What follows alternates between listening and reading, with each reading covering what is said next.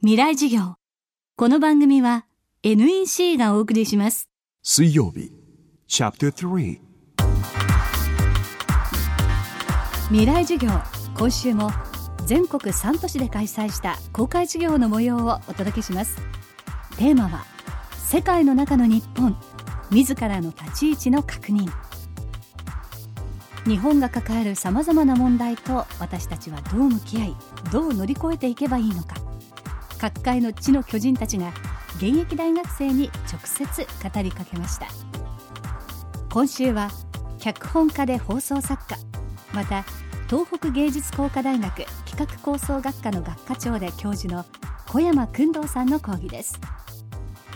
くまモンから学ぶ日本の立ち位置と題した小山さんの講義は和の精神を持ってさまざまな問題の解決に当たろうと学生に呼びかける授業になりました。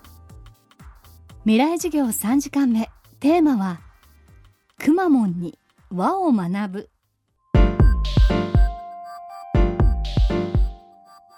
日本人ならではの才能だと思うんですけれども誰かのことを常に考えている。自分個で存在しているのではなく誰かがいて自分がある。そういう考えを日本人は DNA の中に刻み込まれているのではないかなと思います住宅の影響も大きいかなと思います。紙と木で作った家に住んでいる国民ですよ。日本人。仕切られた個室ではなく障子一枚隣に誰かがいるとか襖の向こうに誰かがいるとか。常に誰かの気配を感じながらその距離感を感じながら行動をする。決して自分だけしか見えていない。自分がやりたいことを自由にやってるんだということではなく常に誰かを感じながら自分が生きている。そこにおもんぱかるという才能が生まれてそしてもてなしという日本の財産が生まれてきたのではないかなと思います。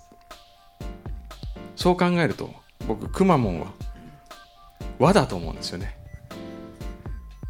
和のキャラクター。くまモンのキーワード。ただじゃあ和って何だろうと僕最近よく考えるんです。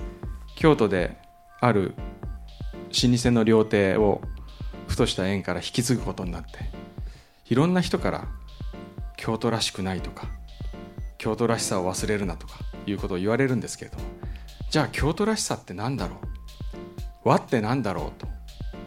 最近よく考えます。じゃあ着物。着物は和ですかと。問いかけてみて。着物の歴史を調べます。着物は中国から伝わったものが日本で今の形に変わりました。じゃあ漢字はどうですか？それも中国から来ています。意外とこの国で生まれたものは少なかったりします。でも日本人というのは外から来た文化を自分流にアレンジし自分流に作り変えてすごく馴染むものにしている。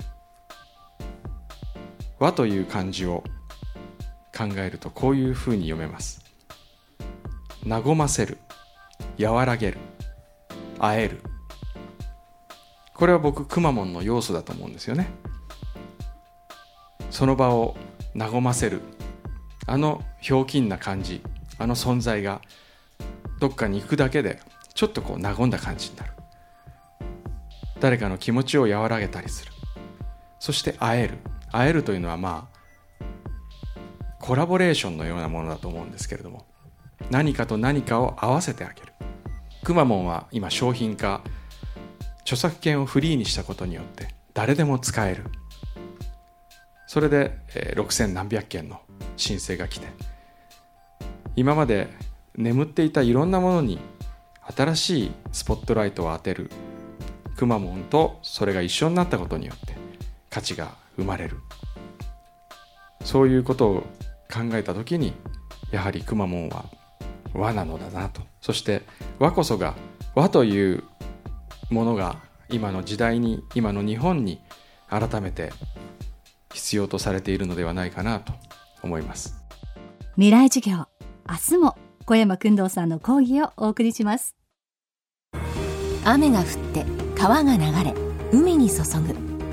宇宙から地球の水循環を観測し気象予報や農業など身近に役立つ衛星しずく。NEC は長期にわたるミッションを支えています。人と地球に優しい情報社会へ。NEC 未来事業。この番組は NEC がお送りしました。